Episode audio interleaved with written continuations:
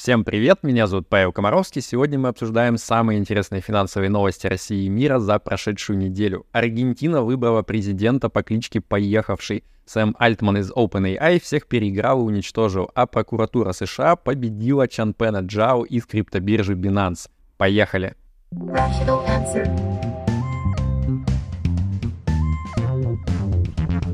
Rational answer. Издание Forbes узнало более подробные детали планируемого обмена заблокированных активов российских инвесторов на заблокированные же деньги зарубежных инвесторов в российском контуре. А, напомню, что там а, речь шла о том, что президент принял указ, что типа вот каждый российский инвестор в пределах портфеля на 100 тысяч рублей сможет что-то да, получить э, от иностранных инвесторов за свои активы. Так вот, вкратце это должно выглядеть так, что типа брокеры, они, получается, соберут у российских инвесторов оферты так называемые, то есть э, люди должны будут э, изъявить желание что-то вот со своими активами сделать, их обменять, и после этого те, кто согласились на такую процедуру, их, получается, ценные бумаги будут на отдельном спецсчете обособлены. После этого некий организатор торгов должен будет, соответственно, с нерезидентов аналогично собрать э, желание поучаствовать в этой схеме и деньги на выкуп российских активов а, тоже перевести на специальный спецсчет. Ну и вот потом между этими спецсчетами должны произойти какие-то торги а, не ранее, чем в 2024 году, то есть скоро это не произойдет. И, соответственно, в ходе этих торгов бумаги должны будут поменяться на деньги. Есть парочка вопросов совершенно непонятных. Один из них — это кто конкретно и как будет определять цену на эти торги. Потому что, если я правильно понял, вот прям совсем каких-то квази-биржевых торгов, когда будет там некий стакан, который будет позволять, э, соответственно, определять цену, по которой все это произойдет, его не будет, будет какой-то другой механизм. То есть, скорее всего, кто-то должен будет оценить активы по справедливой стоимости и иностранцам сказать, вот типа такая цена, либо берите, если хотите, либо не берите. Соответственно, вот кто это будет, как цена будет определяться, пока непонятно. От этого, конечно же, будет э, зависеть э, степень желания разных сторон этой сделки в ней поучаствовать. Второй большой вопрос — это насколько много желающих со стороны нерезидентов найдется, опять же, на данный выкуп. Э, ну, потому что, как мы знаем, НРД у нас под санкциями Евросоюза, а вот в ходе этой процедуры как будто бы придется каким-то там прямым или косвенным образом взаимодействовать с НРД, а, поэтому вот вопрос, насколько много иностранцев а, будут желать а, в этом участвовать, пока непонятно, но будем следить за развитием ситуации.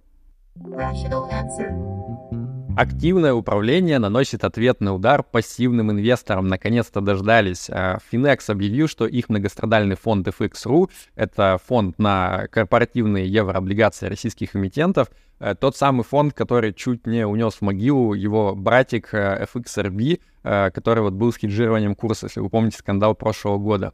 Так вот, этот фонд переформатируется из пассивного фонда на индекс, соответственно, корпоративных еврооблигаций российских в активный фонд э, на облигации из развивающихся стран.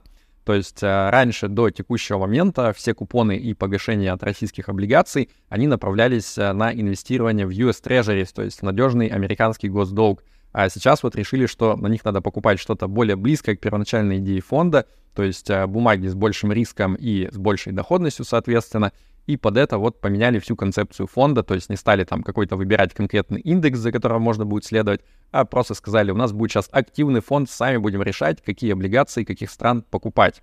А при этом формулировки из пресс-релиза, они как бы обтекаемо намекают на то, что руководство Finex, оно пока не теряет оптимизма в отношении вот этого вот процесса получения лицензии бельгийского регулятора на разблокировку фондов, а, хотя надо признать, что пока что никаких позитивных новостей в этом направлении не наблюдается.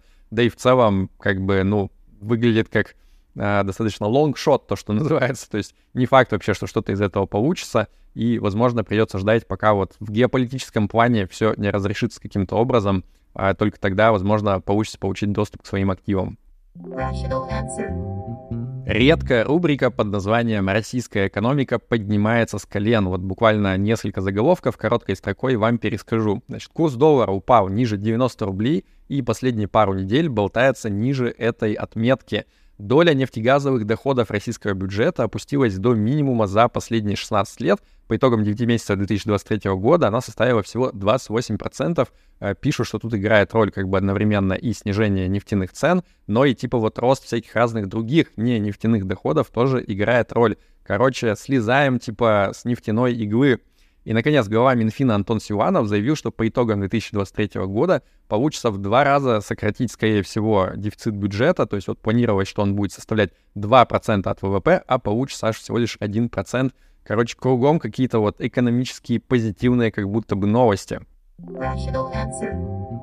Главой аргентинского государства выбрали анархиста. Да, я понимаю, что это оксюморон, но тем не менее, во втором туре президентских выборов в Аргентине победил анархокапиталист, либертарианец по имени Хавьер Милей, а кликуха у него Эль Лока, то есть поехавший по-русски. В ходе предвыборной кампании Милей активно обещал, вот как только он победит, суковатой палкой разогнать аргентинский ЦБ э, за полной ненадобностью и профнепригодностью. Ну, у них там, напомню, э, инфляция в их местных песах э, до 100% и больше годовых происходит. И также он обещал отменить вот эти вот самые местные песы, депесизацию, так сказать, провести и э, поставить экономику на рельсы все побеждающей э, долларизации.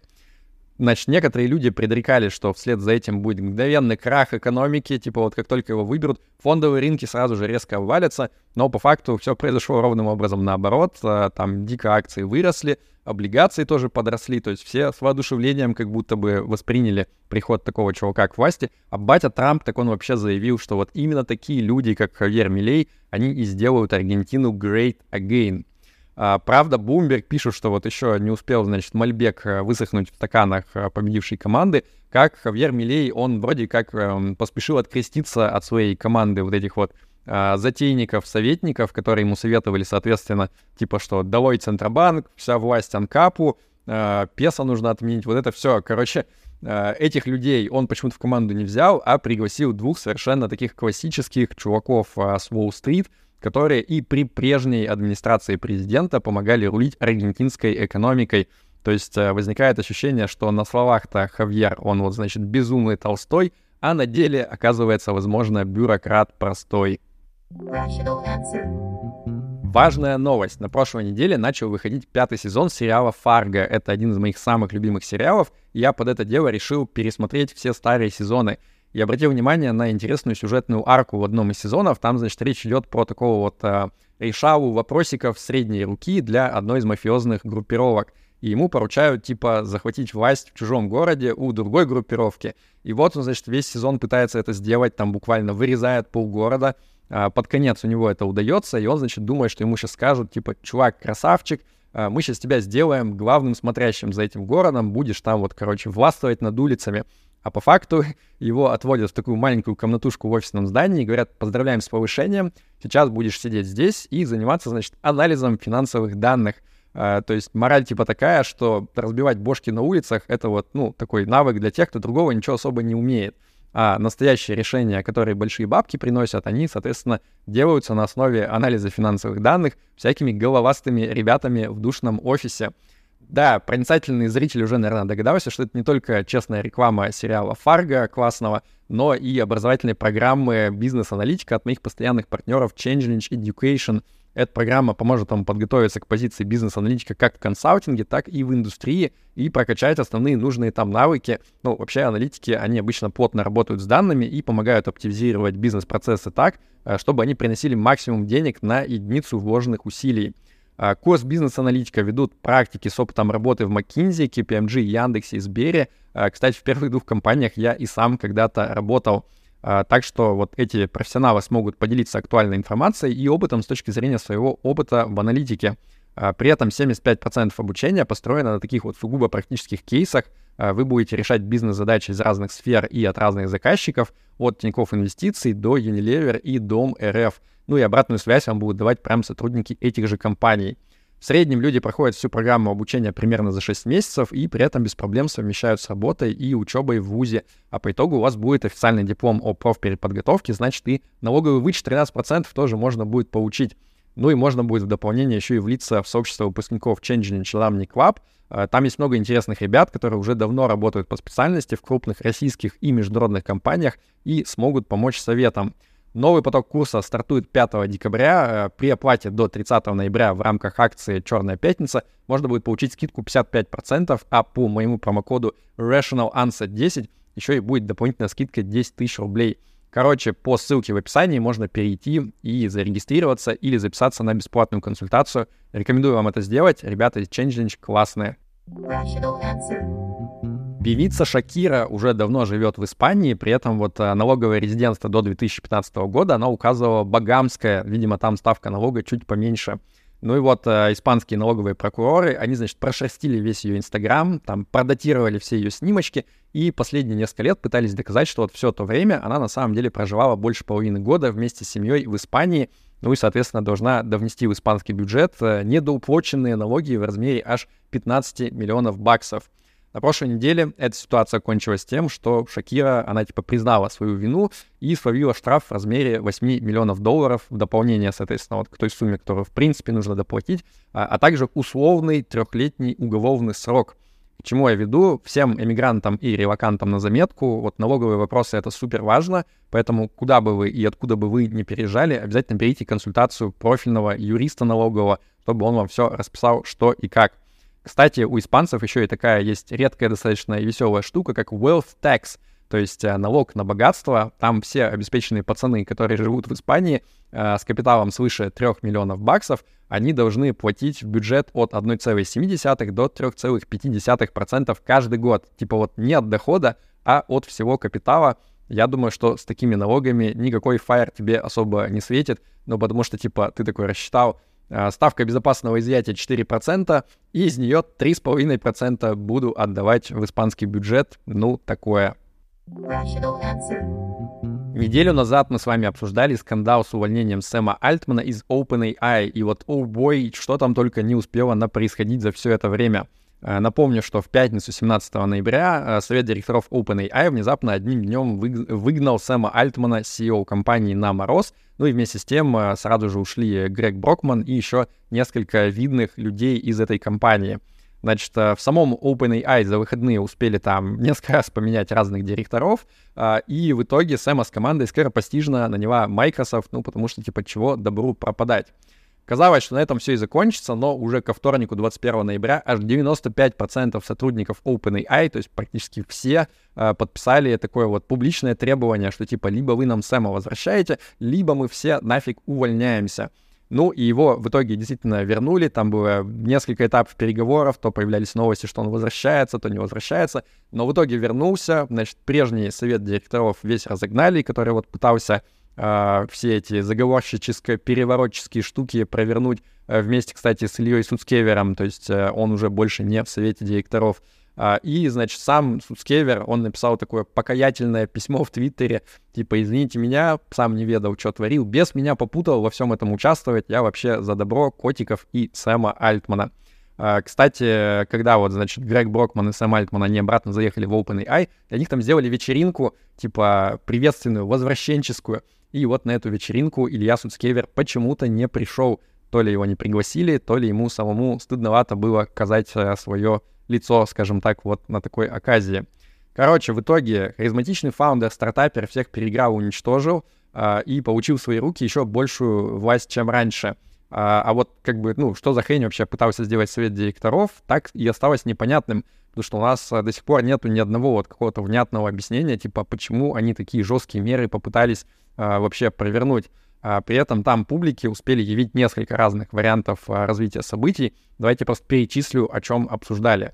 Значит, по данным источников Reuters, незадолго до всей этой катавасии Мира Мурати, которая как раз-таки вот на буквально одни выходные исполняла обязанности CEO OpenAI, она якобы отправила в совет директоров письмо с описанием новой родившейся в недрах OpenAI супер э, мощной нейросетки под названием Q-Star — которая, типа, вот научилась правильно щелкать всякие разные математически сложные задачки, но не в этом, типа, суть, а в том, что а, она работает по другим принципам, то есть она не как вот стандартные текущие текстовые нейросетки а, каждый раз пытается предсказать только следующее слово, а она, типа, якобы наперед думает и просчитывает варианты, выбирает самый лучший, короче, вот уже что-то более серьезное такое. И вот якобы Сэм все это дело утаил а, от совета директоров, и вот они это вскрыли, и типа скандал случился но вроде как источники совета директоров эту версию не подтверждают. Далее, значит, еще одна версия, что в октябре одна из членов совета директоров по имени Хелен Тонер, а, она опубликовала научную статью, где а, покритиковала подход а, OpenAI к обеспечению безопасности искусственного интеллекта. И говорят, что вот Сэм Альтман прям жестко ее раскритиковал, саму эту э, Хелен э, за эту статью, сказал, типа, что вот нечего выносить ссоры из избы, мы тут все должны быть заодно, и вообще критиковать вот компанию, где ты в совете директоров сидишь, это прям плохо, и, соответственно, начал как бы вот вести компанию за то, что ее нужно удалить из совета директоров что, конечно, выглядит не очень хорошо для некоммерческой компании, у которой вот вроде как цель это сделать эм, безопасный искусственный интеллект, а как какие то издержки и противовесы вообще обеспечить, чтобы, э, значит, э, ну, типа, если нельзя критиковать то, что делает компания, непонятно. Эту историю вроде не опровергли, то есть это вот пока один из кандидатов на то, что это могло стать триггером.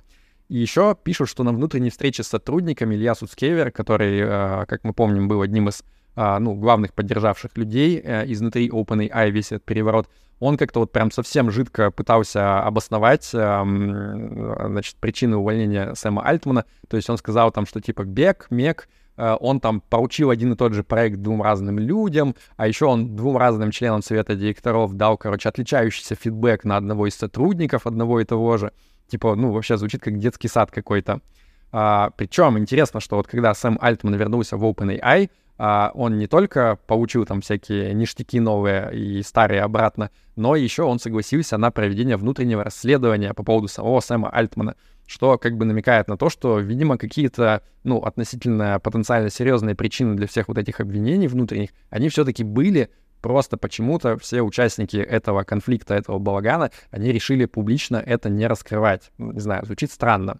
А, еще, кстати, в интернете припомнили, что в 2014 году, а, значит, Пол Грэм, известный венчурный капиталист, он вот, а, ему пришлось экстренными а, мерами силовыми удалять Сэма Альтмана от руководства инкубатора Y Combinator, потому что, типа, цитирую, он ставил свои личные интересы выше интересов организации. Опять же, ну, типа, немножко напоминает по вайбам то, что происходило с OpenAI на прошлой неделе. Как бы то ни было, на практике выяснилось, что вот эта вот утопическая идея, что типа, а, да, компания, значит, большая корпорация занимается сложными, потенциально опасными вещами, разработкой сильного искусственного интеллекта, но у нас, типа, будет вот такая вот крутая организационная структура, независимый совет директоров, он будет держать в узде, значит, а, вот этих вот стартаперов, которые, типа, пытаются как можно быстрее AGI разработать. Так вот, ну, типа, что-то как будто бы не супер сильно это сработало. То есть, э, ну, с одной стороны, понятно, что совету директоров независимому, ему нужно бы научиться ртом нормально доносить вообще, что их беспокоит, а не так вот просто брать, увольнять человека без каких-то понятных объяснений. Но, с другой стороны, выходит, как будто бы опять, типа, бабло победило зло, как вот обычно это, ну, происходит э, в обычных классических коммерческих корпорациях, так и тут э, харизматичный фаундер, которого, типа, все знают и ну, там, уважают, и при этом а, инвесторы, которые вложили в компанию много бабла, как будто бы они, типа, ну, свою волю все-таки смогли навязать. То есть э, возникают вопросы, а как вообще в будущем вот эта вот система сдержек и, и противовесов, она будет работать, или получится прям по классике, что всесильный фаундер, он типа творит, что хочет, и никто ему перечить не может. Короче, не знаю, но очень интересно. Признайтесь, вас ведь посещала мысль, что если вдруг у вас будет происходить банкротство, то было бы неплохо заныкать немножко бабличка в крипте, чтобы кредиторам не отдавать. Так вот, э, Сбербанк на прошлой неделе рассказал, что в этих обстоятельствах многие криптобиржи, такие как Bybit, Bitstamp, Bitrue, э, Gate.io и OKX, с радостью делятся с арбитражными управляющими по делам о банкротстве информацией о том, вот типа, что за счета есть у российских граждан, сколько там крипты и всякая разная интересная штука.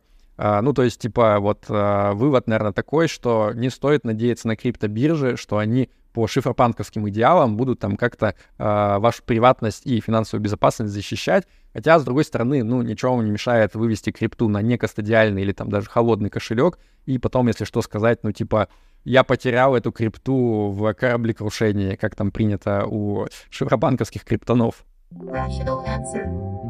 Прокуратура США основательно ухватила главу криптобиржи Binance за эти самые кругляши. Короче, вот недолго лысый Чанпен Джао радовался публичному грехопадению Сэма Бэнкмана Фрида, как вот и его самого настигла кара небес, точнее, кара американского правосудия. На прошлой неделе стало известно, что Чан Пен Джао готов признать свою вину в нарушении антиотмывочного законодательства — и, соответственно, вот он уйдет в отставку, а криптобиржа Binance под это дело должна будет еще и штрафы заплатить в размере 4,5 примерно миллиардов долларов, но при этом ей позволят продолжить работать.